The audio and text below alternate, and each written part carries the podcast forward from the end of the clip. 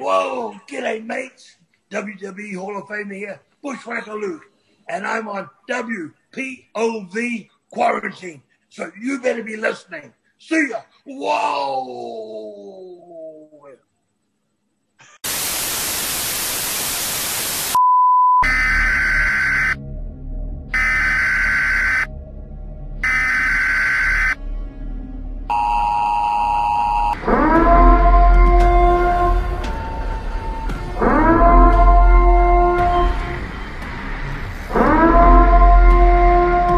Fans, welcome to another edition of WPOV Quarantine. I'm your host, Legend T. James Logan. With me, my co-host as always, the gentleman Elio Canella. Good to be here.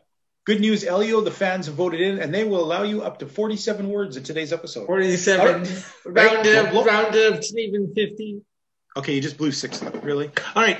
And uh, our other co-host, the lone wolf, Andy Anderson. Andy. You know what? doing? Because because we're a North American show. Well, I mean we're a global show, but Mhm. because we're North American, I think with the American exchange, we can probably bump him up to maybe like sixty-five words. I don't think he's ever done 65 words. Are we really going to push this?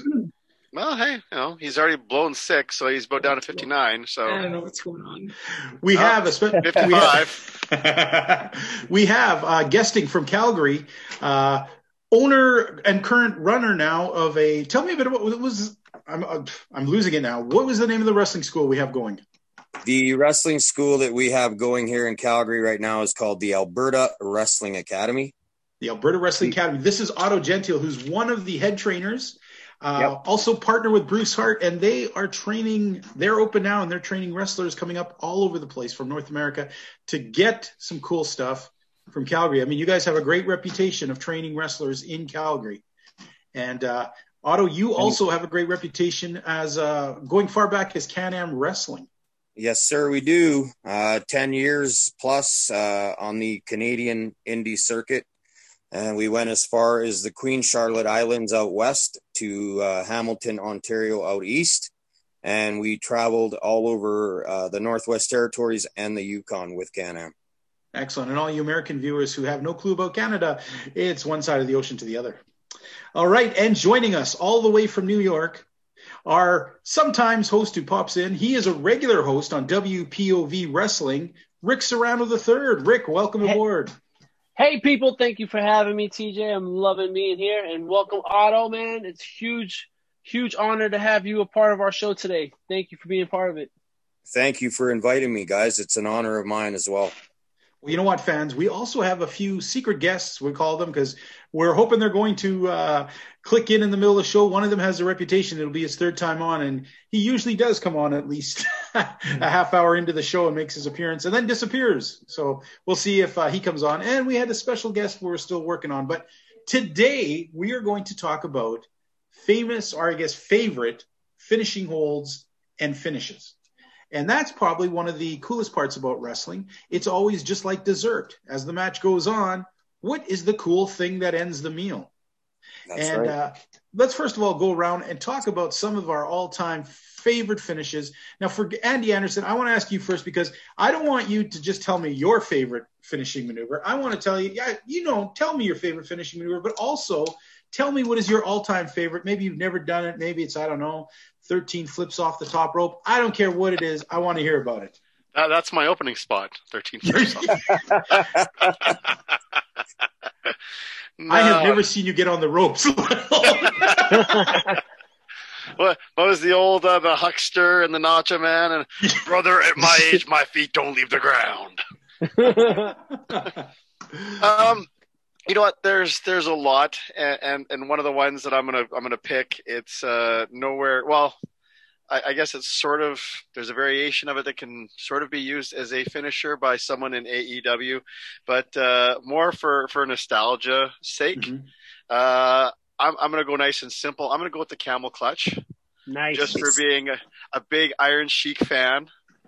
And back of the, you know what? But no, but ser- seriously, I mean, you think about it though. When you I mean, to put that on somebody like in a shoot, I mean, if you're really like putting that much pressure on someone's back while kind of you know yanking on their chin, you can do some serious damage there. Oh, hell unless yeah. they roll over.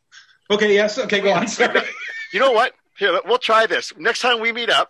Uh-huh. Let Yes. me put it on you in a shoot. Videotape it. and yes. yeah, you try and you try and roll over. Okay. Only if you There's let me put the figure four on you first, which I have learned. There's there's no way you're rolling over, brother. If No, not in a shoot. entire- if he's a, if he's shooting on you in the camel clutch, man, you're not mm. going nowhere.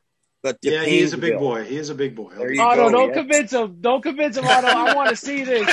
Oh, I want to see it too. Trust me, I want to see Andy No, no, put it no. on him too. Tell him, tell him. No, Elliot, no, you man, you're, roll you're over. right. It's Elliot, easy. kick all three of these guys out. It's our show now. It's just the two of us talking wrestling holds and maneuvers. But yeah, but I mean, Okay, the camel clutch, well, yeah. And we'll. I mean, we can get into later how you Yeah. know moves have evolved and and whatnot, and that's always one of my favorite topics about how the wrestling business has evolved and moves has evolved. But uh, you know, just to just to kind of throw back to kind of like the the late '70s into the Mhm. '80s, uh, it was just a fun one to see. I mean, you you see some variations of it. Uh, Miro, if he ever wrestles on AEW again when he's not busy playing video games, Hey, those video Uh, games are important, man. I I guess. I guess. Uh, to each their own.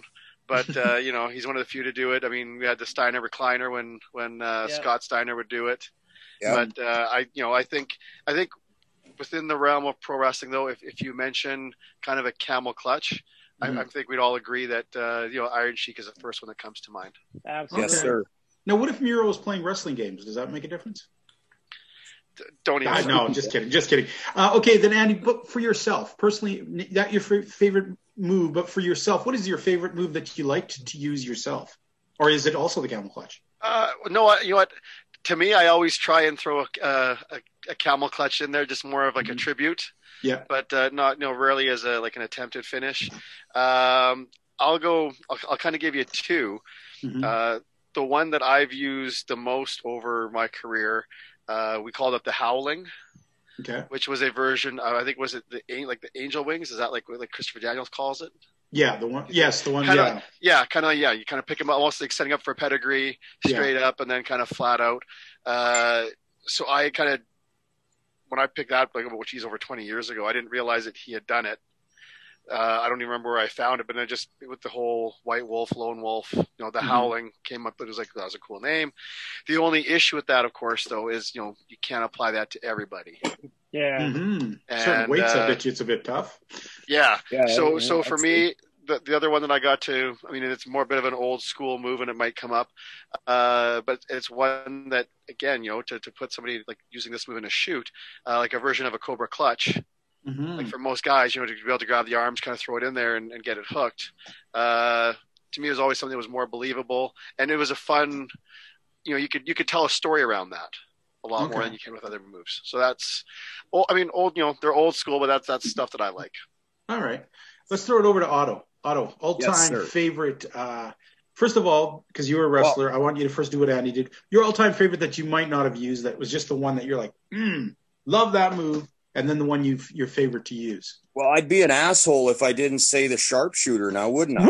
Woo! Well, My I'm an asshole because I wasn't going to Yes. say it, but yeah, I was gonna say I mean, that- you the that- man, Otto. You know what? That the sharpshooter's still number one in Yes. the top 25 submission holds. So let's give it credit where credit is due. Mhm. Uh, I've actually gotten to use it in tribute show that we did for uh, when Owen Hart passed away. So it means something special to me. Uh, the move that I actually use as a finisher, I call it the Saturday Night Special. As you guys know, my character is kind of a disco character. Heard as that. a- yes.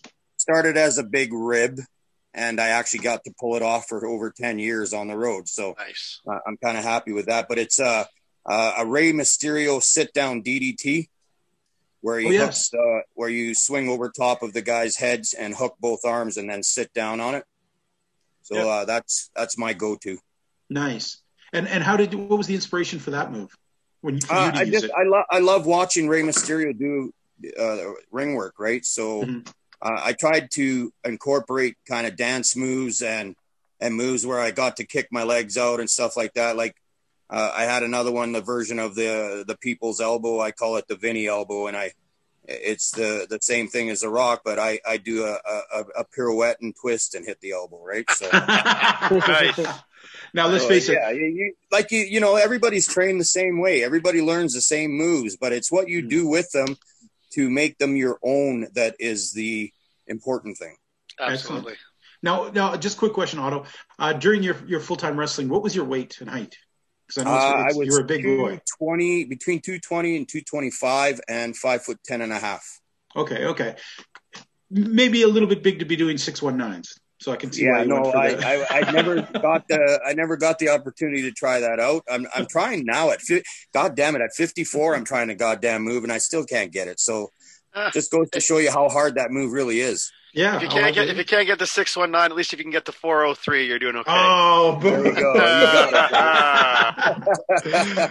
All right. Well, Rick, you, I, I know you're the biggest Bret Hart uh, fan in the world. So, it's, I I dare ask what, what your favorite finishing hold was? Bro, I, I I'm gonna tell you, it's the definitely the sharpshooter. You know, it's Mhm. hands down the best submission, and I don't care if Sting did it first. Sting did it wrong. Okay, he didn't use his left leg like Bret did. Okay, so Yeah. Sting did it wrong. It's Bret Hart's sharpshooter is the best finisher of all time. no, no, say it properly. It's the best there is, best there was. And best If there ever one more- will If you gave me one more second, I would have said it myself. It's the best there is, the best there was, the best there It ever didn't. will It be. didn't sound like you were going to say that. So I want to make sure if you're going to be a wasn't, big I- fan. but I'm sure. Ah. Now I All see right, Tony's but- gripe, man. Rick takes so long to set this. himself up. I will say this. Come on now, we gave you some help. What the hell's wrong with that? with that being said, with that Yeah. being said, since the sharpshooter was mentioned already, I'm also very old school with my finishers and my holds. I'm a classic sleeper hold guy and Mhm. DDT, the Yeah. old school DDT, like Jake the Snake. Just it's simple and it's straight to the point. Your head's going straight through the canvas, and that's Yeah. it. Like that's what I that's what I love about old school wrestling, and that's why I'm a huge Timothy Thatcher fan because he Mm. he is giving you everything about old school, and it's just Yeah. huge for me.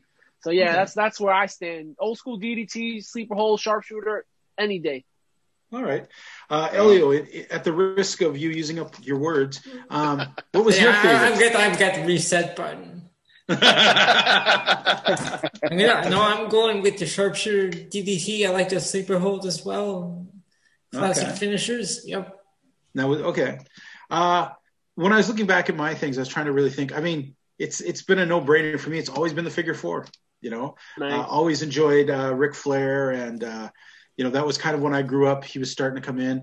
Um, as much as I loved Nick Bockwinkel, the one move that I always associated him with was the sleeper, Yes. which for me was the move that, I, as much as I love to see it, it, it's just it was the one move I you know you have to dis have your dis uh, what do you call it when you uh, Suspension of disbelief. your suspension of disbelief.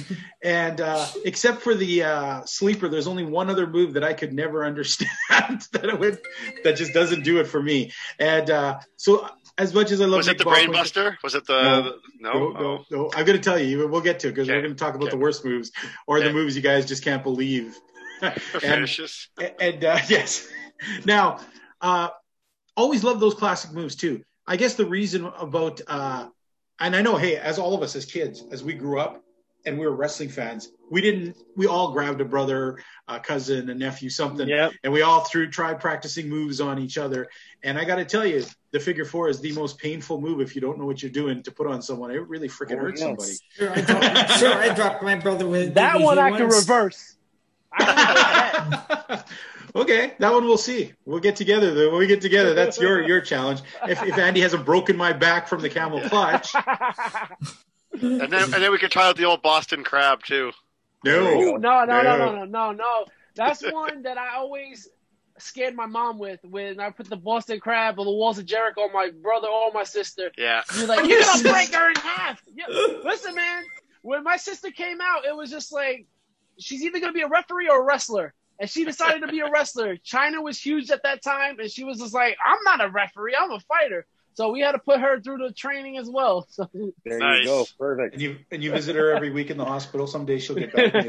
Uh, Elio, you have a story about using a move on your brother, I believe. Oh, I, I, well, my brothers weren't like the biggest fans of when, uh, but like they used to watch it off and on. So I used to, so I used to do the DDT on one of them. The other one, I would suplex them. It? Suplex. We we he put one of them put me in the figure four once. yeah. Yeah, Did did you cry like a baby? no, I get it. This is the only time I won't mock you for doing it. now, before we get into talking about the whole psychology and things behind moves and whatnot, I'm going to throw one out because it's just for me. There's a few moves in wrestling over the years that just make me like, if I saw them today, and one of them is kind of making a comeback, and it just makes me kind of like cringe. Name a move or a hold that just is like, yeah, no, doesn't do it for me. Don't think I ever would do it. Don't think I want to see it again. Rick, you got your finger up. What is it for Yes. I'm gonna I'm gonna say it first before Andy Yeah. or anybody gets to shit on me first, okay? Okay. And I'm only gonna, and I'm only saying this because I know you guys are probably gonna shit on me. And it's Earthquake's finisher, oh, okay? Oh, the aftershock. That is, first of all, you guys hate on the natural mm. disasters, one of the greatest tag teams of all time. Gotta put that Oh, out there. come on, man. Thank you, Otto. Well, Your credit just went up, buddy. Yo, they were so good. And that's finisher, yo. Listen, when they said it, oh, it's the tremors. You're feeling Gene, the floor is shaking. The tremors are coming. And when he ran to those ropes and he hit, oh my God. Listen, man. It, it- listen, no one else can do it. Definitely not. Nowadays, it definitely won't work. I felt like it worked when I was a kid watching it. Maybe it didn't work for everybody else, but for me, I loved it. I thought it was great, but I get, can definitely see why people will not think of that as a good finisher. All right. So that's what I got to say about that. Haters. If anybody, if anybody could get it over nowadays, I'd have to say Otis, man. Yeah. Yes. on, he's, Yes. getting the goddamn caterpillar over for Christ's sakes. That's Yeah, true. that's fair. and he started. He's doing the Vader bomb now, so ma- I can definitely see him throw that into his arsenal. And, Yeah. All right, Tucky, here we go, Tucky. definitely, definitely Oh, could do shit. it. All right, Otto, why don't you throw that one out there? Give me your uh, the move right now that you don't even want to teach people because it's like, uh, You know, I'm really kind of weary of these kids nowadays doing pile drivers. Uh, mm, Yeah. I mean, not uh, back in the day, the guys took care of each other, and nowadays with these kids wearing these fucking plastic pants and stuff like that, and guys being able to slip out, uh, I just uh, I try to avoid teaching the pile driver or any variation of it.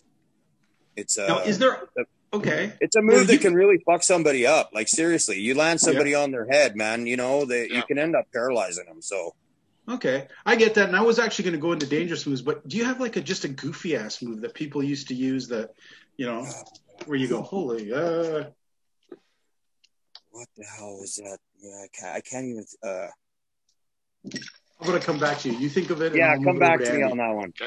Andy. All right. Well, that's it's a move that's still done. It's a move that's still taught, but uh, at one time was considered a finisher. Uh oh. Well, no, and, and I think once I start, uh, I say this will be like a nod to the AWA days. You Oh might know where no, that's the one this. I was going to use. One of the ones I was going to use. Yeah. Damn you, The almighty, almighty drop, no, the almighty drop kick. Oh, okay. one, no, not that one. Wow. When you think about like guys like Greg Gagne and Jim Yeah. Brunzell, when they'd use like a drop kick or like a double Yeah. drop kick, and that was a finish.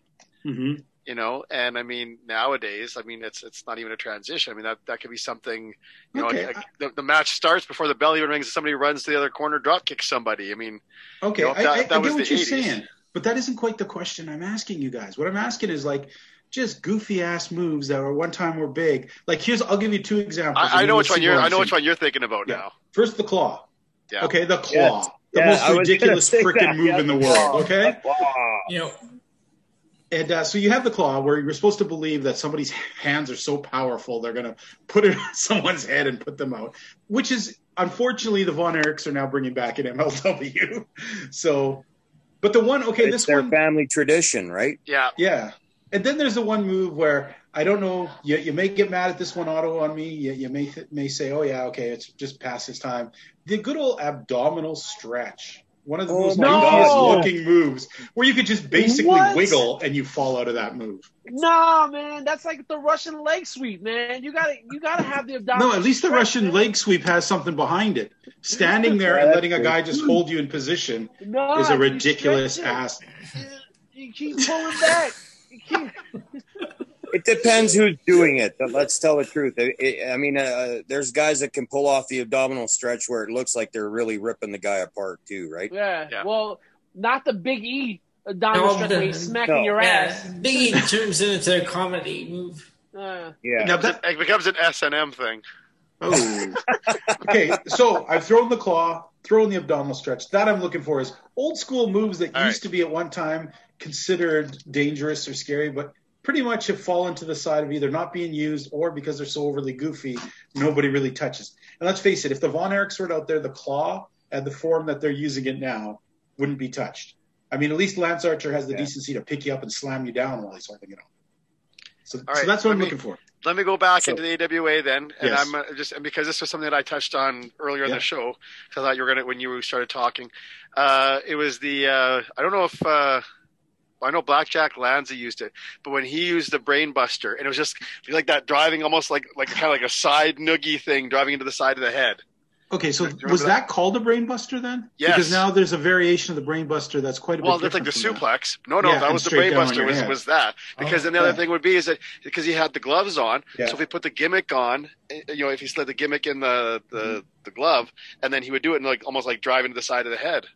So I can't Yeah. imagine why people today wouldn't imagine a giant death noogie as something terrifying. Hmm. I mean, yeah. And, Yeah. and that now that you guys said that, it, uh, Junkyard Dog didn't he have like the headbutt like while he was on all fours? Oh yeah, Yeah, the little yeah, head tap. Yeah, Big thump. Yeah. Yeah. And the Okay. thump. The thump, the thump, the power. At least that was a yeah. slam, right? At least that was a power That was a slam. power slam. Yeah. Uh, How, All right, how about Elio. a real Oh. simple one, guys? A Yeah. full Nelson. Yeah, but the full Nelson actually hurts. Like if a real wrestler, that's a real move, right? I mean, But- I get, but nobody uses it anymore. That's for No, sure. Bobby nobody Lashley. Bobby Oh, Lashley yeah, uses yeah. it now. Okay, okay, that He's one's on the bringing it back. Yeah, that's true. Chris Masters I guess it, it. always has to be a big muscle dude who does it. eh? Yeah. Yeah, Yeah, it's like every ten years they bring it back, bring it back Yeah. to life. But yeah, it, it, but it is it's, it is a kind of a silly move because of the Mhm. way they do it. Um, they they're always got these guys flailing and everything. It's like, oh, I got no control over my limb.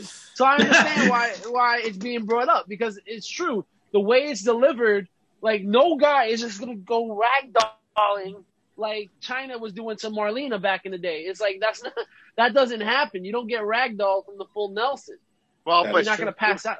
but that's the thing though. Like if uh, you know, you know, prior to Chyna, the one before that that I would think of would be Ken Patera, and he was Yeah. a former Olympian strongman, was right? his was a swinging one? We had the swing, yeah, the swinging neck break. And so, I mean, like they're like to, to, to swing the guys or make them look like the rag doll. I Mm-hmm. think that's still entirely possible, but that's the onus on the like the the booker, the promoter, the guy doing it to make sure that at least you know at the beginning to get that move over, you're booking him against the smaller guys that are Yeah. going to make. You know, if he's not a giant, he's you got to book him against the smaller guys that are going to be able to get rag dolled, so that you know that you'll get the visual Then and it'll go. build up. And it should And you gotta, you also gotta have the guys that are doing the commentating the, and the announcers that get it over. as well. Exactly. yeah. Totally. And I, I really do believe that's not the kind of move where an average guy should be doing. That should No, be a no. dude who's bigger. No, no, that's uh, that's somehow. definitely for a big man to do. And when they get you in that hole, you're you're done. Yeah. And, and and we mentioned this on our show on Saturday on uh, Wrestling POV that Bobby Lashley was doing that to Titus O'Neil. It looked so stupid because he couldn't even lock his hands because Yeah. Titus O'Neil is so big. yeah. So a big guy shouldn't be doing it. Like that's a move you do to Ricochet. You know, Exactly. you don't do that to another guy six eleven. It's crazy. Now, you know what? Another moves that just popped in my head. How about this one? We don't see this very much, but the old airplane spin. I remember that in the 80s. Oh. Throw a guy in your shoulders, spin him Corporal around. And- yeah. What, what, what, what do you guys think of the old uh, airplane spin? The I best, is, like the it. best is I get the I get dizzy spin, when I do it. But that's the thing, though, is always the best. You mean, and, you know, and and prior to the show, you know, we talked about mm-hmm. some other styles of wrestling where you know the the airplane spin was a big thing, and it's to me, it's got to be that the same thing where like the guy giving it has to sell it as well. Yeah, exactly. Yes. You, you have to work together with with these kind of moves Yeah. in order to get them over. Definitely. And and that's one move. that's why we call our our it, it's the art of professional wrestling, and Exactly. the Exactly. art is done properly, where the guys are telling a story, then you're going to get the other person mm-hmm. over that's doing the move and selling the move. It's going to get over it both ways, right? Now I, I'm going to throw out one more move, which is I, uh, I'm glad we don't see it very much anymore, and it's actually not a move that men wrestlers do. It's it's a women's wrestlers move. Is the old chuck the chick by her hair thing. I remember all through the 80s and 90s. That's the only move they did was grab a girl and throw her by her hair, or step on the hair and bring her up. I Yeah. still do that stuff. I think that's an awesome thing. And anytime I've done like a, a match against a girl, I've made sure I've done that at least once. Just you know, grab the handful of hair, Mhm. off you go. I I love that man. Yeah. I think the visual for that But you're using it. You're you're using it as a parody kind of fun thing. I'm just saying, how many women wrestling? We see matches all the time. You don't see Bayley grabbing her girl by the hair. You don't see Sheeta grabbing a girl by the hair. I and I would her. pop if they picked him up and threw him Oh, and they did the yeah, spin man. like that. Man, that'd probably be better than like at least a quarter of this stuff they do. That is true. That is Like true. I mean, Alexa if you Bliss saw definitely Nia does- Jax grab Bayley and toss her by her hair, that'd Right? be something Yeah. cool, right? Yep. And especially like in, in that twenty by twenty ring, like you let those girls fly. How Yeah, how awesome exactly. would that look? Yeah. So don't be Yeah. knocking it. no, I It's, yeah, knocking it because nobody uses it. That's what I'm saying. That's that's because you don't have hair. That's the thing. Oh, just because you have hair on every part of your body doesn't mean you should make fun of the guy who knows how to keep it smooth. I, I believe I believe let's, let's try and stay a little PC. here. It's it's follically challenged. Follicle coming from coming from the other follically challenged guy. Exactly. He knows. Thank you, brother. It's all gravitating south to the face and then to the back. Yep. He's gonna make Andy, the at best least you can troll grow ever. a beard. At least you can grow a beard, and we can pull you by the beard. Tom, I don't know where we're gonna grab you, but Oh, I, I know where you want to grab me by. Alrighty. Oh, hey, On. hey, Moving whoa. Moving on. there's anything wrong with that. yes, there is. I say no. No consent. Anyhow, No consent. I just say no. Did we talk about that last episode with the women? Don't just say no. Uh, All right. moving on. moving on. Um, so, okay, here's an interesting concept. Over the years, you know what? In the AWA in the 80s, Greg Gagne could do a drop kick, boom, he won a match. You go into the eight, you know, later on in the 80s, Jake the Snake would come out, throw a DDT, boom, he took a guy out. Yeah. Today, I can turn on wrestling and I can watch. Uh, I can watch the DDT is being used in the middle of the match, and a guy will get up after a few seconds. I've seen Okada it's- give guys the pile driver as his transition into his finisher. Yeah. So my question is this: is why, why, and I I have a pretty good idea, but let's discuss why. Why do moves become? Why do devastating moves fall out of these favors and become just transitional moves? Now I'm going to ask Otto this because obviously Otto, as you're training guys, the moves you've been in your career, you obviously have seen moves that were finishers that are now become the things you're transitioning guys to use to their actual finishers. Yeah, and I, I kind of blame the marks for it. Like uh, the the fans, they they want to see all this flippity dippity crap that, you know, only a, a hand a hand chosen few can do. Like there's not every single wrestler that can do all those flippity dippity things, right? Mhm. And I think that's the reason that the fans want to see that kind of stuff, the aerial and all that. And I wish it would it, it, they take it back to the old school and bring back the you know the the DDT as a finisher. But I mean nowadays what what are we going to do? Does the guy have to actually get put through the goddamn mat in order for it to stick? Mhm. That You know what I'm saying? You know, much. I want to. I'm gonna I'm gonna say this as a fan of old school technical wrestling and as a fan of this flippy stuff. Mhm. I will say this. I think where things started to change was during the Attitude Era, where things now had to become realer and bigger and sexier, right? Mhm. Back in the day, a DDT was a huge thing because we had characters, we had psychology. I'm a huge advocate for psychology in wrestling. Oh yes, And definitely. I think what has changed was the attitude era, and everybody gl- glows and, and cheers on this attitude era as the greatest era, and I disagree wholly. I think it's new generation and the golden era was the best era of wrestling. But for me, that's when things started to change, and that's when like, oh, we, we can't do that. We have to do three DDTs. We have to do a spinning DDT. We have to do a off the top rope DDT. And now all of a sudden things are starting to change because it's not sexy enough. You know, sex sells in wrestling. That's what that's where they were going with. And then that's what happened with the moves. The move sets started becoming more and more difficult to do because you want to get on TV. Because unless you were cursing and showing and flashing people, you weren't getting on TV. So you Yeah. definitely had to up your your your move set, and it really just kept going and it kept evolving into this worst thing. I don't think we ever get back to that though. I don't think we ever get back to the classic. Hopefully with Timothy Thatcher, but I But it that's the seems thing. like we, I'm the can, only one. we can get back to it. It's just a matter of retraining their the the fans.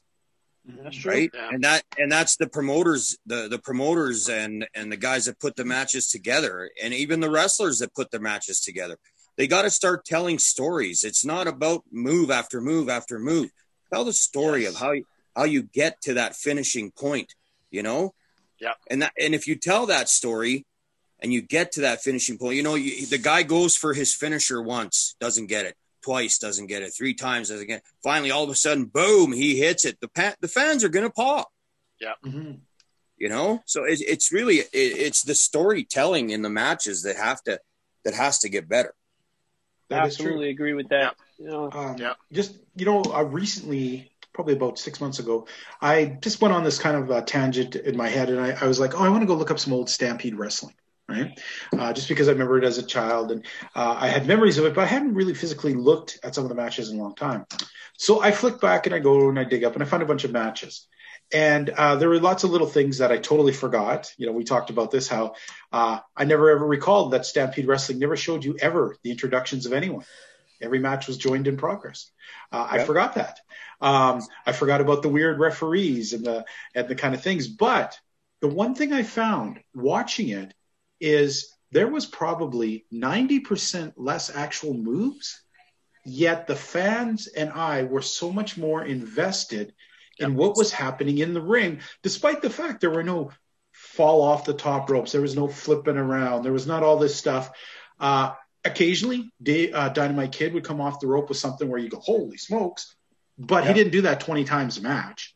You know, exactly no, And you uh, had feats of strength, right? Mhm. You had wrist locks, you had Yeah. headlocks that lasted like five, six minutes, where it was just like every time he gets out the headlock, he pulls him back in. He'll grab the hair, pull him back into it, Yeah. dig it deeper. Yeah. And it's like I think, I think it was Rusev or I forgot who it was recently, uh, maybe within this year or last year, where oh Kevin Owens, Kevin Owens was doing headlocks and he kept referencing it, trying to like get it back on, and everybody was just like, "Why is Kevin Owens doing headlocks?" mhm. Because he's telling you a story in the ring. He's telling you that this guy can't get away from me, and I'm gonna keep him in this lock until he gives up. exactly yeah Come on, And- man. and then and that's where we that's where wrestling has to go back to the storytelling and I have to agree I mean, with don't that. get me wrong. Don't get me wrong, guys. The the, the flipping shit, I love it too. Uh, Like I, uh, my first student that I got to train, he's uh, he's now with WWE NXT, Akeem Young, that Mhm. just did the Thatcher uh, Yeah, segment yeah, on NXT, and uh, man, that kid's just friggin' amazing. Uh, he's a he's an ex Circus du Soleil performer. Oh wow. And when he came to me to uh, to start learning how to professional wrestle, I, I I got to have him for six weeks here in Calgary, man. And I'm telling you, that kid just impressed me every time. Uh, can you do this? Yes. Can you do this? Yes. Can you do that? It was just incredible the stuff he could do. And you guys, that's going to be one kid to watch. Watch when he makes his debut in NXT. I'm telling you, you guys are going to be blown away. Excellent. Nice. Now, one of the things that struck me the most watching this old Stampede wrestling, and then watching, I, I of course, being in the older mind, I threw on some old A- AW, AWA, and I threw down some other stuff. And what did I notice the most was this: is I go to indie wrestling matches a lot, you know, and and this is even some of the same places in Alberta, and I'll go there, and maybe there's a crowd of 100 to 150 people, and not a lot of them are super invested unless it's the main event or unless there's something totally crazy happening on where they're actually invested in the show. A lot of them are milling about, talking, having fun. There's the occasional group of people who feel they need to take over and they're trying to start horrible chants just so they'll look cool and other people join them. I get that. But then you look back at these matches and every single match that was on that show on Stampede Wrestling, the fans were totally into what was going on. They were Yeah. living and dying with the wrestlers. Same as AWA, they were living and dying with the action.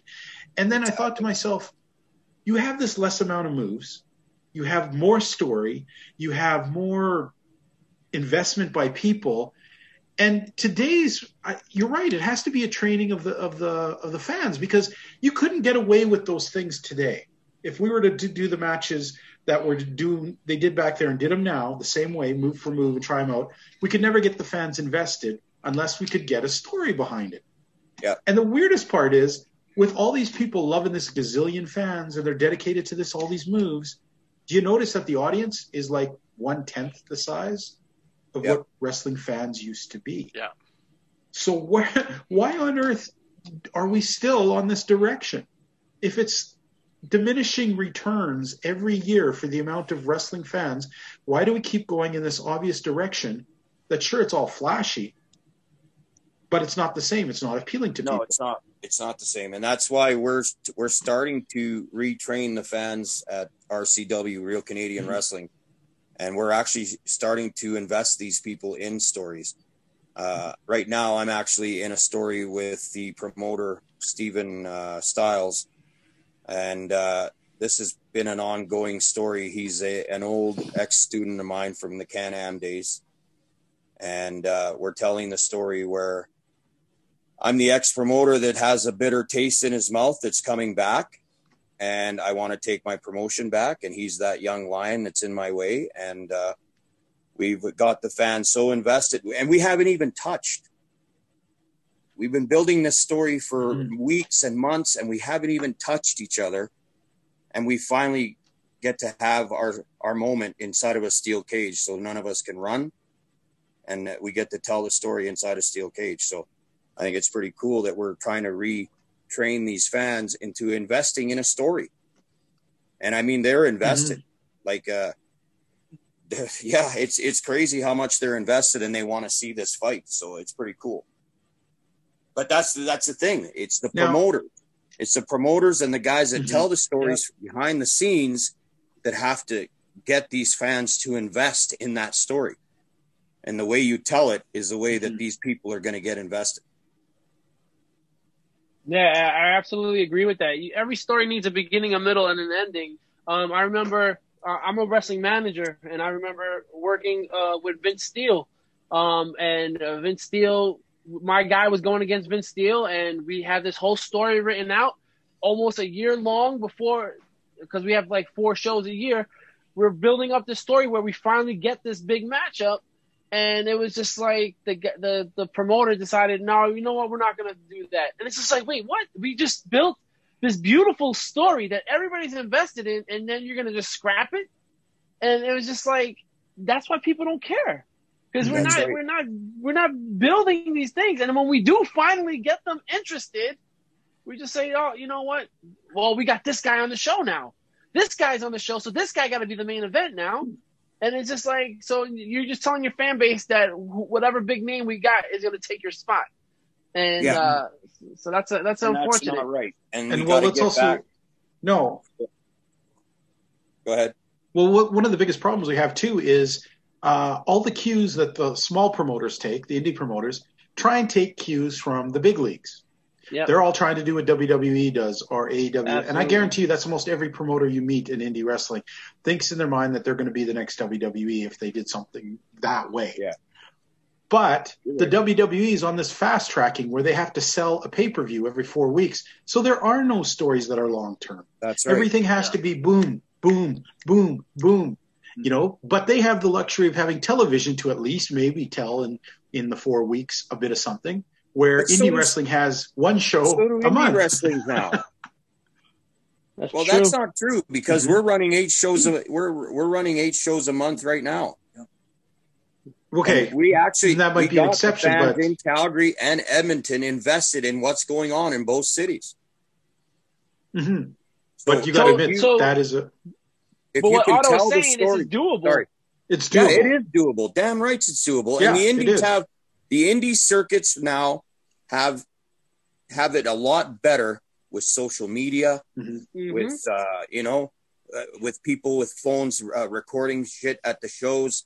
Like, there's so much Mhm. that we can do as indie performers and indie promoters uh, to the the wrestling scene nowadays. A lot of people are starting to get invested in the indie support, and I'm telling you, we we've been doing shows now in Calgary and Edmonton, and we're getting uh, even though it's a crowd of half, we're getting 100, Mhm. 125 people every friggin' Friday night. And when you have 125 people invested in a show from start to Mhm. finish, they care about the characters that that we've created. It, it, it's it's a good feeling, Mhm.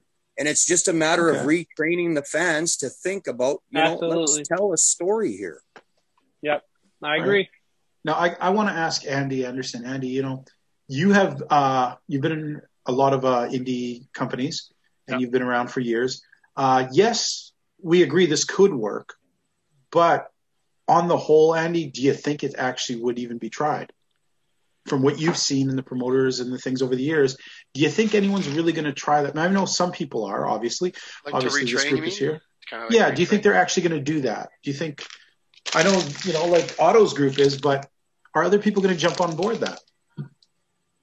I don't know that many. You know what? Not to say no. I'm not going to say no, but uh, if they do, it's not going to be a full tilt kind of thing. I don't see too many individuals or groups that would say, "Okay, well, we're going to take our whole show Mhm. and you know go from you know this formula that has worked for us for this long uh, to something that hopefully will work." Mhm. But I, I think if you get the you know and, and I'll use myself as an example, and you've been to enough enough shows where you see me like. Yeah. I'm fortunate enough at this point that for what I get to do, I have quite a bit of creative input into Mhm. what I get to do storyline wise. Mhm. So, you know, if you think back, uh, and anyone else that's listening that may be familiar with my work, anything that I do is is never a short term angle. It's never two months, three months. Mhm. It's you know six months to at least a year. Like the last couple angles that I've been a part of have essentially been year long angles. Mhm. And while everything else is going a lot shorter term, you know, kind of like Otto says, it gives time to tell a story. It gives time to get people emotionally invested. Uh, the, you know, before the the pandemic hit, we were we were getting ready for the the PWA 19th anniversary show, and you know we were about to have a the match that I was going to be involved in a cage match. That was that was a year in the making, Mhm. And people were chomping at the bit to see us to see us get to each other at that level. So I think it's you know I don't I don't like I said I don't think anybody would would take their whole promotion and go okay, you know from everything we were doing here we're going to start doing like this. But I think if you have you know, it, it could be just like the circus. You know, we always talk about wrestling being like a circus. Some Mhm. people come for the clowns, some people come for the animals, some people come That's for the right. trapeze artists. So you know what? Maybe maybe you don't do a full, you know, uh, You got to have a I- little I- bit of everything. yeah, you don't do a full ideological change and say, okay, our whole show is going to be like an 80s type show.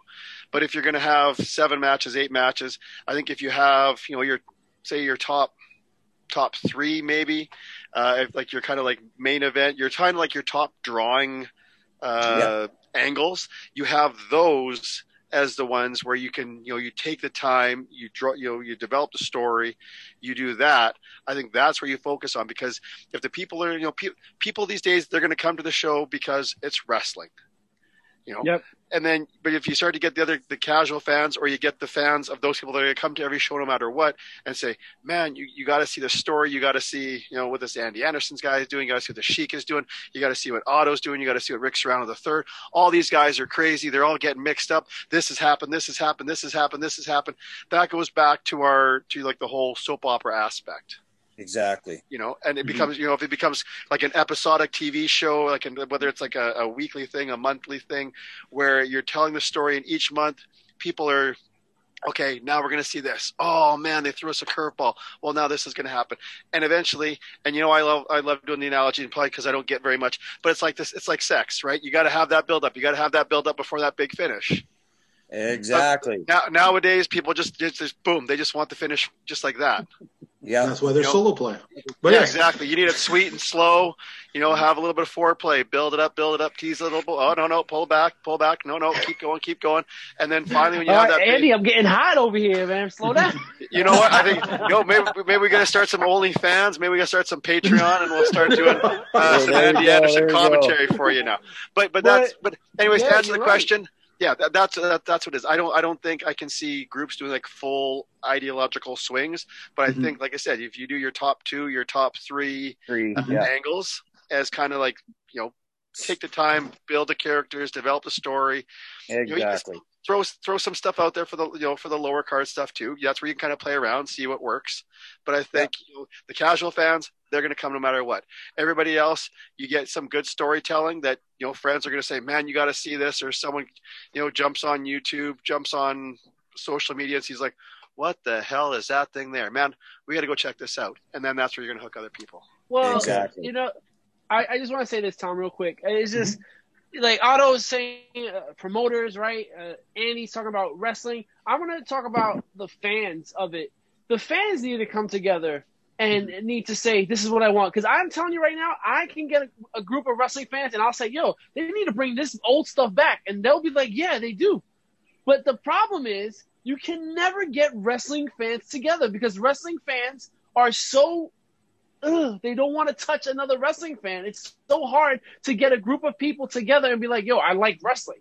It's like Mhm. when I see a guy with a wrestling shirt on the street and he got like a, a NWO shirt, I'm like, yo, too sweet. And he's looking at me like, the fuck are you doing? Like, get away from me. exactly. Yeah. And it's just like, guys, like we need to support each other. We need to come together and then we let's embellish this. Let's love wrestling. Let's show that it's cool to like wrestling. Exactly. But people are so ashamed. You buy the shirts, you walk outside with the shirt on, but you don't. Oh no, no, this is not wrestling. No, like It, And it's like somebody wearing like somebody like somebody wearing a football jersey or a hockey jersey. Someone someone Yeah. wearing like a New York Rangers jersey. Another guy has like a New York Rangers cap. Hey, cool shirt. What's wrong with you, And man? it's really crazy how big our wrestling family is, man. Uh, Like when I started Yes. this this academy, and I started reaching out to different promotions where I could send these kids once they're trained, and I got five partnerships now, uh, all over in the U.S. Uh, uh, we're working on Mexico, Puerto Rico, and I've got partnerships with these guys that they want to come to Canada to work, plus they want to see our talent go there and work. So I mean, the wrestling families are huge, huge, huge possibilities. But And uh, if they, if the wrestling fans do start together and Mhm. do want to see that old school atmosphere come back into the scene where they're invested in a story, I'm telling you, man, we can do it. Now, here, believe- here's what I was going to say about this. Okay, um, I really, yes, I love that. Obviously, I mean, I've talked about it. I mean, I've talked nothing about AWA and Stampede constantly because they were Yeah. the cornerstones of storytelling and whatnot.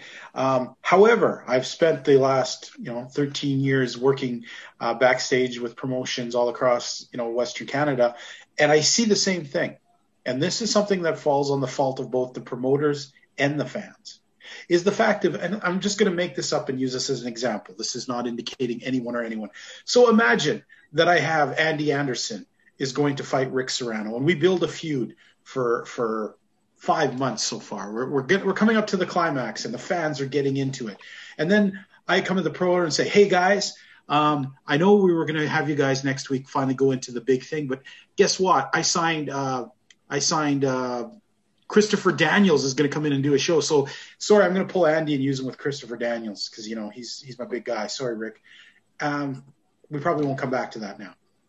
But, But the that's problem the is thing right there. Promoters see? do that like that. yeah, but when a promoter does that, yeah, when a promoter does that, Mhm. that wrestler that's involved in that angle with Andy Anderson has to say, "Hey, fuck, wait a minute here.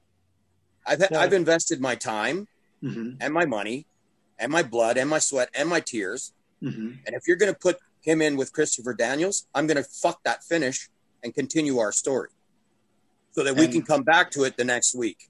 right, Yeah, and that would I be a good thing to say. But there'll be a lot of people would be saying, "Well, I guess Rick, you'll be parking cars for the next six months because you you pull that shit. You're not in my promotion." And, Then that's he's the not- pro- the second then part of the that- promotion, That though. promoter's not a good promoter because Yeah. he's Right. obviously That's- not listening. That's what I'm getting at. But you know the what, though? second part. Hold on. Hang the on. second part is this: the fans, all of a sudden, who have spent five months invested in Andy versus Rick, all of a sudden go, "Oh, Christopher Daniels, fuck yeah, I'd rather see that." And then they forget all of the things they built into. I'm going to add one more to that though. Yeah.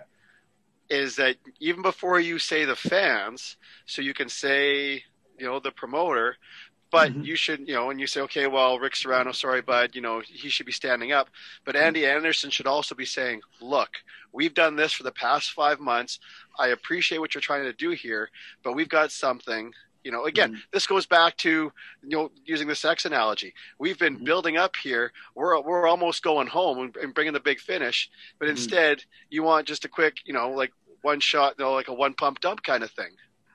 Never heard of that. know, that to me, it's got to it's got to be on. You know, it's on the promoter, it's on Rick Serrano, and it's on Right. Andy Anderson. All That's three of it. those.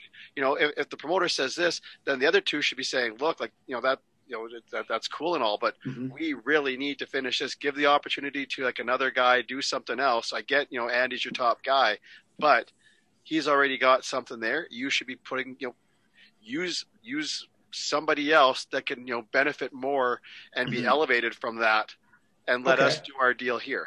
And with that And being that's the said, exact that's Sorry. the exact same thing we just did. We had uh, the walking weapon, Josh Alexander, come in. and in Calgary, we had him fight a guy by the name of Nasty Nate Nixon, an up and comer. Mhm. And I mean, they they went out and they beat the living shit out of each other. But he should have been fighting our champion, Mhm. putting over our champion to make our champion rise to the occasion and be better, right? Yep. But instead, we did a swerve and we went after this other guy, Nate Nixon, that we built up, and now he's been built up, built up, and now he just won a belt. And Mhm. the fans appreciate him a lot more than if we would have went the other route and had Okay. our champion fight fight him, right? then my question is this, and not including yourself or the promotions you're working in right now, on Yeah. a whole, do you think what the, we were talking about actually would happen? Do you think that the wrestlers are actually going to do that in most places? Is the promoter actually going to do that? Is the other guy who's he's going to turn off a, a double payday and still work with the original program? Do you think that's really going to happen in this day and age in indie wrestling? My promotion, yes. No, but I'm not talking Others- your promotion. Others, I can't say. I'll tell you right now, no. I was on a I was on a promotion uh, where I was actually managing this one guy, and this one guy said, "Listen, come with me to this promotion uh, and manage me at this show too." Now, I didn't talk to the promoter ahead of time, so that's is obviously my fault, right? But but I, I was new to the game, so I get there and I talk to the promoter. Promoter's like, "I don't know you. You're not going to be on my show." And then when I look at the guy, because the guy just told me, "Yo, just come with me. You're going to get on." And when I look at the guy that I'm supposed to be working with, he literally walked away from me. This is a guy that I've been working with for months now, almost a year. Walks away from me, and I'm like, dude, I fucking took a cab to get here, paid money to get here. You said I was going to get on the show, and now you're not even vouching for me. He literally put his hands up and said, "Oh, okay, sorry." And it was just like that's the kind of thing where it's just like we they're not we're not having each other's backs. You Yeah. know, we're, we there's no support It's there, and yeah. It's unfortunate. yeah, and, and and it's one of those things where we're never gonna get back to old school holds. We're never gonna get back to that unless all four parts that we talked about the Yeah. owner, the promoter, the wrestler, and the fan base get together and say we want fucking something different, Mhm. and that's the only way we get back to these old school ways. I mean. Right. Maybe it, maybe I- it's just our promotion that's it, it's working in because the fans are telling us what they want. So and uh, the Mhm. thing is, is you got to listen to your fans as well. Yep. Like don't Yep. get me wrong, you have to listen to the fans and what they want, and, and it's a hard it's a hard thing to do sometimes, especially when you want to bring in that bigger talent Mhm. so that you can try and create a gate for yourself. I, I get it. Mhm. But uh, you know what? So far, we're very lucky.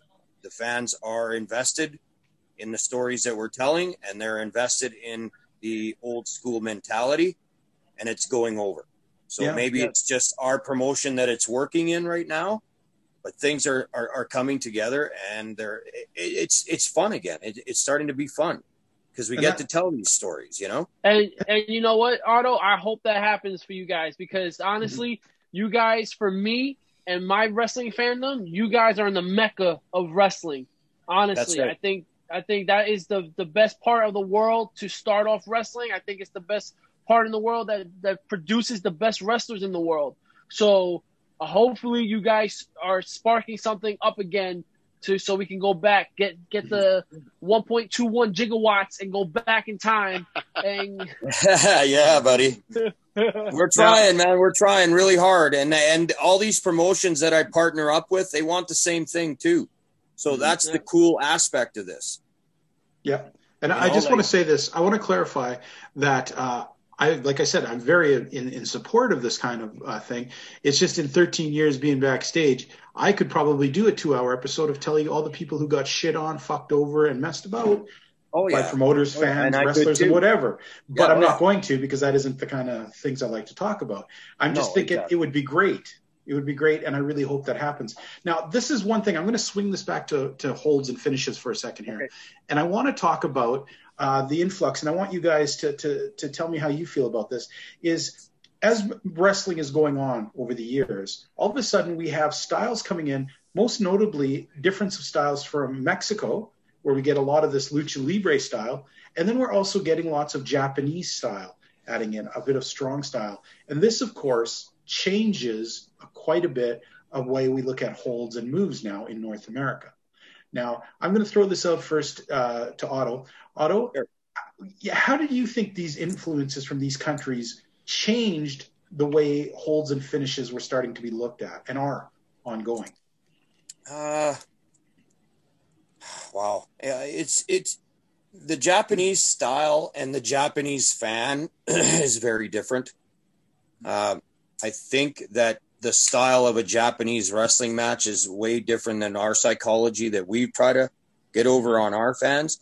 So maybe, you know, it's coming to the get into the the movement now where the strong style and I mean everybody's putting over their own strong style, uh, Australian strong style, uh, British French, style, yeah. you know. So I mean, strong style was back in the '80s too, Mhm. when two guys got in there and beat the living crap out of each other.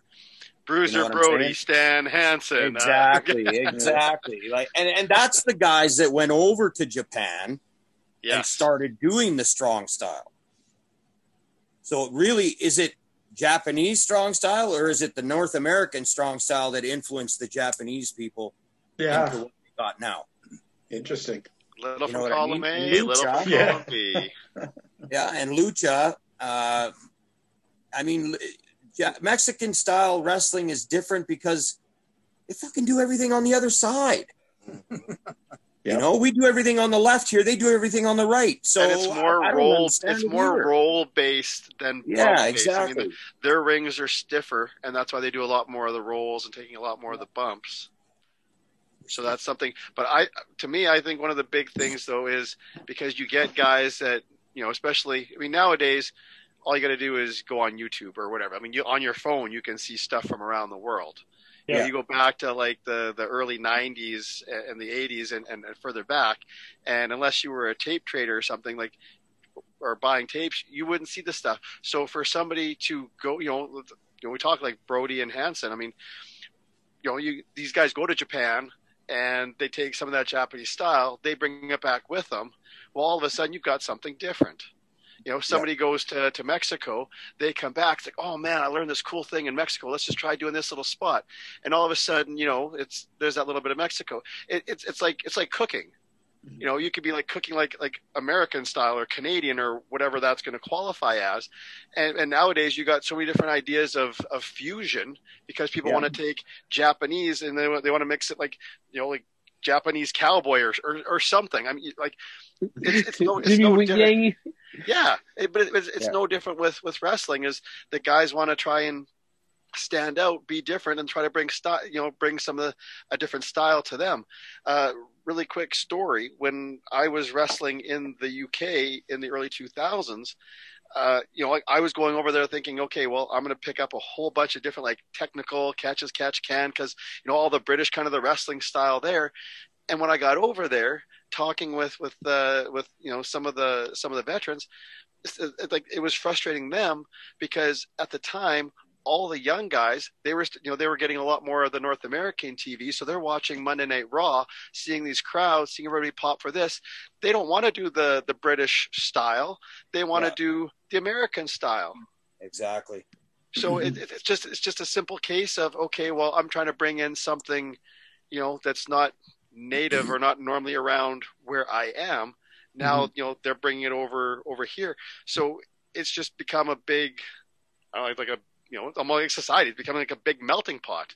So you Yeah. get oh, okay, well, that's ja- you know, you can watch a match and go, well, that's Japanese influence. Oh, well, there's some lucha, there's some strong style, there's some you know, catch as catch can. So it's We're, we're getting a little bit of everything.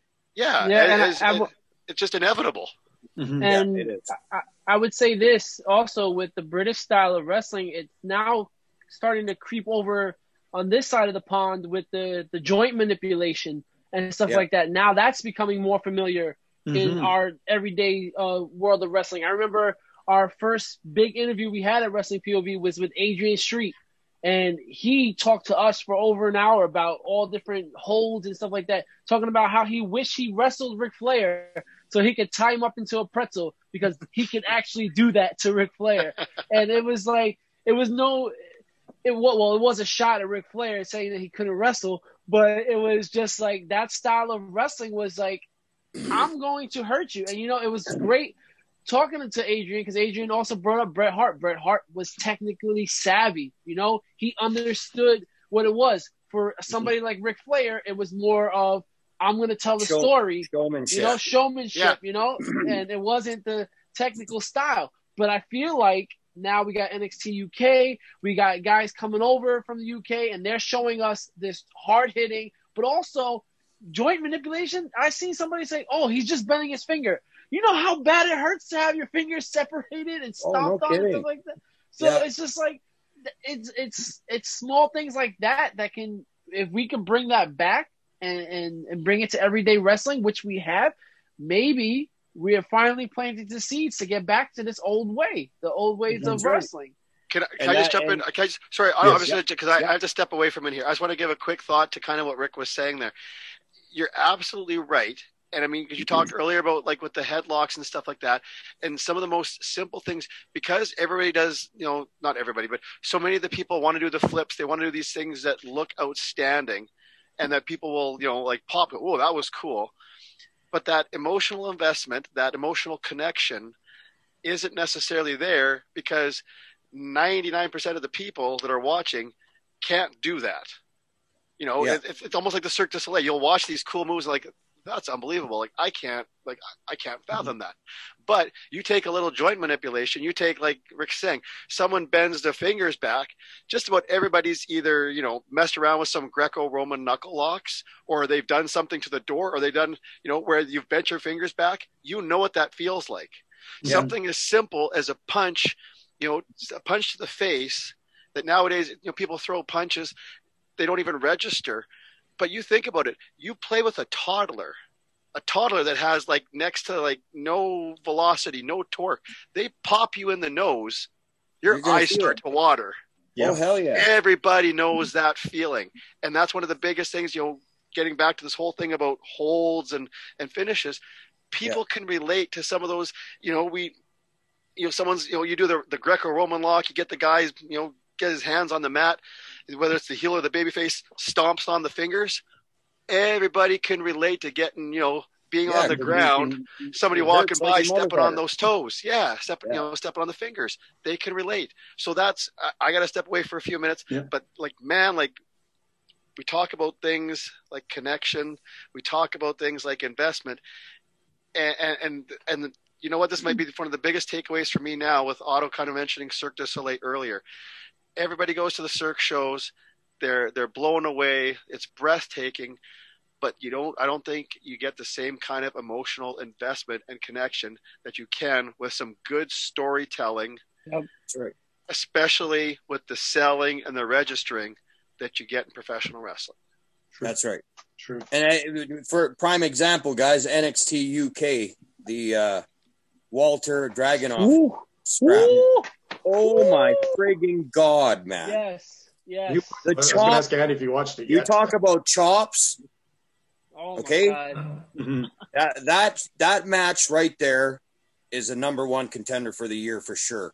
And Mhm. those two guys beat the living crap out of each other. Mhm. They did not pull any punches in that match whatsoever. And I- that's what we need to get back to. Absolutely, man. I'm telling you, my asthma was triggered from those chops. and I, I was fe- gonna. I, I felt every single one of those chops.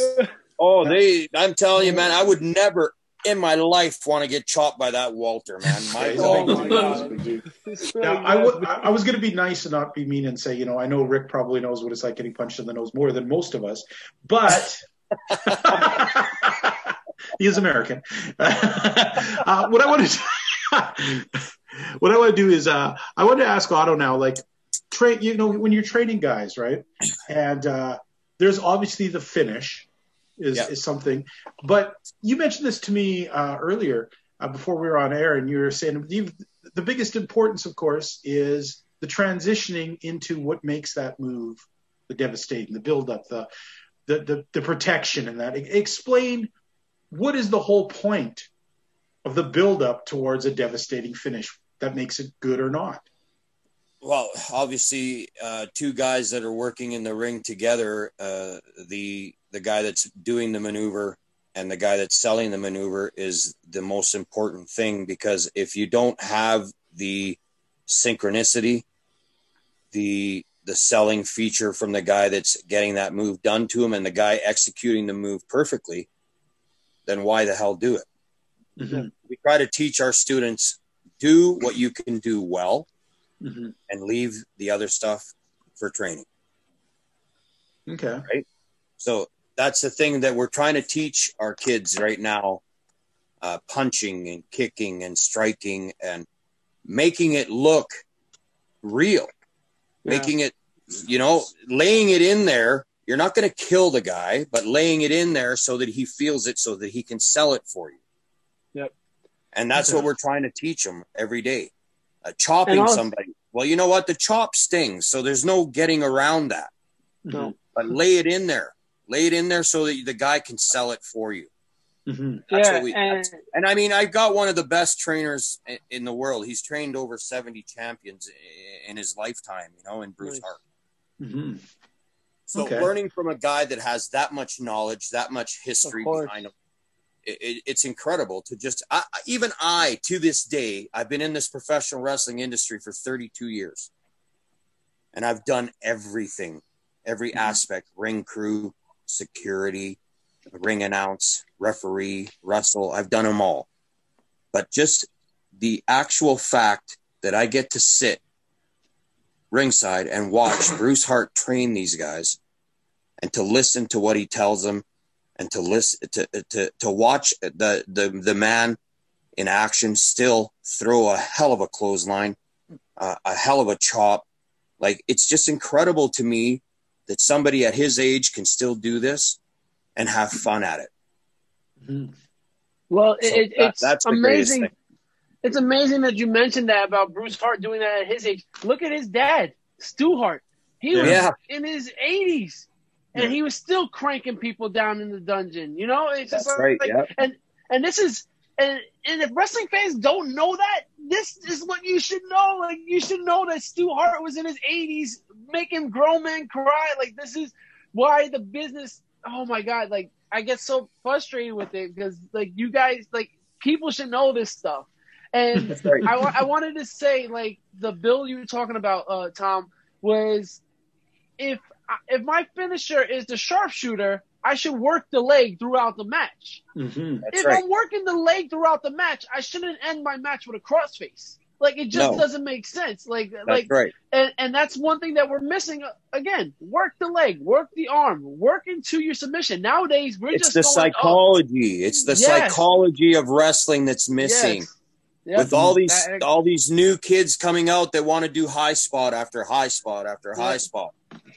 Yep, That's the I thing totally that's missing. with you. It's telling Yep. the psychology of telling that story, a good versus evil, Uh huh. where evil sometimes has to cheat to win over the over the good, or if it's the good prevailing over evil. That's what Yep. this has to get back to. hmm Yep. Now, I got to ask, do you think that, that Bruce Hart is going to start get his own little dungeon and start, you know, cranking on people and getting him the thing? What do you think the. Alberta Wrestling Academy is? Ah, That's what I wanted to hear. That's what I wanted to hear. now, You know what? I want to I want to uh, preface something too. Is uh, you know we're all talking here about this is the way things should be done and blah blah blah. Yeah. But it's really also easy to fall to the wayside. I mean, I'm going to give a great example here. Uh, this summer, me and Elio, we covered um, the G1 tournament. Yeah. And the biggest gripe and complain, and it's so funny because we're griping and complaining, and as I'm thinking about it, we're doing the exact opposite of what we're discussing about. We were extremely mad that Okada uh, started this using a new finishing maneuver called the money clip. And we bitched and complained about it. But if we stop and look at it instead of each match, looked at it as a whole, he was actually very well developing a finishing maneuver out of nowhere to train people that this is a devastating move. You know, Yes. all through the thing, we bitched and complained, why is he doing this? We want to see the Rainmaker, blah, blah, blah, blah, blah, blah, blah, blah, blah. But now at the end of this, he has developed a new finishing maneuver that grudgingly I have to say, wow, he can win matches with the money clip. Okay. And and for those of you who didn't know what the money clip is, he was doing some kind of a it was sort of like um Sleeper Sergeant. Slaughter's thing. No, it's like Sergeant Slaughter's Like a thing. Cobra clutch. Yeah, it was like a cobra clutch, but he'd hold the guy up straight up with the arm. And uh, so it's easy. Uh, me and Elio, we were shooting at that time as we wanted to see the flash finish of the Rainmaker, Yeah. the spectacular blah blah blah, without realizing that we're falling into sometimes the we want to see the flashy maneuver. So Yes. it is addicting. It is so easy addicting to want to Oh, see. No, it. it's true. Don't get me wrong, man. Uh, Mhm. Have you ever seen uh, Jack Evans do a 630? Yes, I have. Oh, Yeah. Live. God, it, it's impressive, and he hits Mhm. it every friggin' time. Yeah. like that. That that guy is unbelievable. Yeah, You know? he, he really So- is. So saying that the flashy moves are not needed is wrong. No, yeah, Wrong. They they they. But that's the thing when they do a flashy maneuver that's devastating like that. That Finish it. be your goddamn finish. That's Yeah. it. Yeah. And uh, like you know what, uh, we don't talk about him a lot much because of just his craziness. But uh, I've seen Teddy Hart matches where at the end I was like, "Wow, that was cool." But I've seen him doing finishing maneuvers two minutes into a match. Yeah, You know, doing something, and you're like, "That guy should be dead. How is he up?" After you know, he just did that to that dude. Like, and and another great example is back. Oh, I'd say about about 15 years ago, I used to order ROH discs all the time from the states, Yep. and I'd get them home and I'd shove them in, and I'd watch a match, and the whole disc would be full of move after move after move, and it was like I was like, oh, oh, but you know what? At the end of the disc, I couldn't remember who did what. That's right. there was just so much shit going on that you so just much. couldn't- Yeah, it's too many high spots. yeah, and and as the years go by, I've appreciated the high spots, and I appreciate the finishers and the Yeah. holds and whatnot. But I've also come to the point where, if I want to really invest in these stories, your moves have to mean something. And if- Exactly. If if, if I'm watching Otto fight Rick Serrano the third, and Rick Serrano does 45 moves, I'm kind of thinking, man, Rick Serrano and has no and power. Otto beats takes him with a disco elbow. yeah, yeah. Like, it, it makes you think like if it takes a guy 45 devastating moves, well, he obviously is super weak because there's no way that that Exactly. other guy's that strong that he can take 45 freaking moves to take go you know, not go down. and that's So- what that's what we're saying right this is Mhm. where this is where the storytelling has to come in and that's where these big friggin moves have to start making sense of it all Mhm. if somebody hits a 630 from the top rope that guy on the ground should be dead Yeah, he should be out. simple as that that's a finishing move done over there should be no getting him up after that Mhm. as a matter of fact there should be a stretcher coming out T- let's haul him to the back Yeah, Guys, we're living we're living in a time where Kevin Owens hit somebody with a stunner and they're kicking out. Like it's not even his finisher. Yeah. And You know, when, it- when and what in the Attitude Era, Stone Cold was stunning everybody and, fu- and That was finishing them. And they were You dead. know? Yep. So And- that's and- the thing. Well, you You know, got to retrain the fans and get them to where the big moves actually, like you said, they actually Mm-hmm. mean something. Well, you know what? Uh, this has been a really interesting discussion. Uh, I've really enjoyed this, talking all these different uh, angles about uh, moves, finishes. Uh, it's it's really something that you know what, we're probably going to revisit down the road again and, and, and get more into these sort of things. Uh, first of all, I want to thank Otto for joining us. Otto, you, you were you were great, and I'd really uh, hope we can get you on another time, maybe even just even another subject, and and just talk some more good wrestling. And so I I'd want to thank you man. for coming on. Anytime you guys want me, I'm here for you, man. I, I guess I'm now part of the WPOV family. Yes, you are. Yeah, Yes, everyone sir. who comes on this show and has a good time, we we always have you back. I, I love it, and I thank you guys for reaching out to me. I I, I thank you for you know investing in Mhm. my school and uh, the people that we got there. Uh, we're doing some great things. Uh, I'm hoping to, you know, teach the next generation of wrestling superstars the art of professional Yes. wrestling. And Well, I'd like you to take this opportunity right now to shout throw out it your out, social brother. media plugs that fans Sure. can uh, get get a hold of you or whatnot. Well, anybody can get a hold of us at uh, albertawrestlingacademy.com. That is our website. And we have Twitter, Facebook, Instagram, and we have a YouTube channel coming up real soon. And it's all Alberta Wrestling Academy on Facebook, Twitter, Instagram, and YouTube. Um, we're, uh, like I said, we're, we got partnerships happening. Uh, we got one uh, called Warrior Pro. Uh, we got one out of New York called the NAWA, uh, North American Wrestling Alliance. Uh, the Ultimate Wrestling, uh, uh, uh, what is it? Uh, Ultimate Championship Wrestling. Uh, one's in Alabama, one's in Tennessee, one's in New York. Uh, we're working on Mexico, we're working on Puerto Rico, and these kids are going to have somewhere to go. That's the Mhm. key. Is Excellent. giving them a place to go and hone their craft after they're done at the academy. And that's the biggest thing, working with all these other promotions and, and giving these kids a chance to, uh, you know, to, to make a, a life Mhm. in professional wrestling. Okay. Uh, Rick Serrano the third, you know, you, you, you do a little show that I'm not a part of. Like, tell, tell us a bit about that and Absolutely. get a hold of it. Yeah. Every Saturday, you check out me, Tony Diaz, and the annoying Miguel Cole as we go over everything WWE at Wrestling POV Podcast every Saturday on iTunes, YouTube, Podbean, Spotify, iHeartRadio, and TuneIn Radio for free. And let's not forget, uh, after every pay per view, you have Wrestling POV Aftermath, where whatever pay per view we have, we're going to be talking about it after that pay per view. That's why we call it Aftermath, right? Duh. Awesome. Um, uh, Elio, what about your show, Wrestling POV Global? We have uh, yeah, we have Wrestling PV Global, hosted by the legend TJ Logan, myself, gentleman Elio Canella, and Lone Wolf Andy Anderson, and can also be found on the same platforms. What's, what's that show about? What is Global about, Elio? We cover all all wrestling outside of WWE, AEW, Excellent. MLW, and New Japan.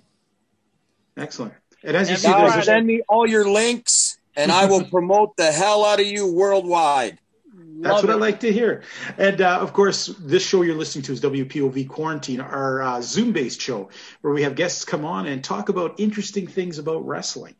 And uh, you can find us every Tuesday, I believe, on Yep. uh, the same WPOV networks. Uh, Elio, tell the people where they can write in uh, for our for all the stuff in WPOV. So on uh, Facebook, you can reach us at Wrestling POV Podcast, Instagram Wrestling POV One, and Twitter at Wrestling POV. Right. And all of you watching the show right now are looking at the blank screen of Andy Anderson. He was indeed voted off the island. Now, he is the weakest link. Get out of here. Anyhow. I'll put the logo over his face Yeah. right now. You, you know when he's gonna he's gonna hear that and that camel clutch is gonna be sunk in real deep. Right? Well, luckily for me, Red, Red Deer and Edmonton are a little bit away, so I got some noise when he's coming.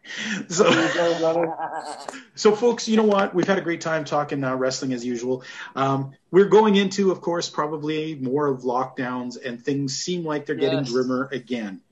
Uh, you know, we always tell you every week, wash your hands, put on a mask if you can. Maybe it doesn't make a difference, maybe it does, but you know what? If it just gives somebody around you confidence and the feeling of security, don't be a dick. Just do it, man. I mean, Yeah. uh, And Tom, I just want to say this. Yeah, wear a mask, wear gloves. You know what? Go to prowrestlingtees.com slash wrestling POV, buy a shirt for nineteen ninety nine. You And know, put it over your face. shirt to cover your face. That's it. th- You I believe they come in four TV. different designs, don't they? And one of them's Four actually a global. Wrestling And you can write me at the shirt. Alberta Wrestling Academy. We got shirts for you too, man. You Excellent. go. You- Excellent. Listen, So- man, shirts can be masks too. Yeah. And we There wish go, Rick could pull his up more often. But anyhow, folks, uh, we like to joke around and have a lot of fun here.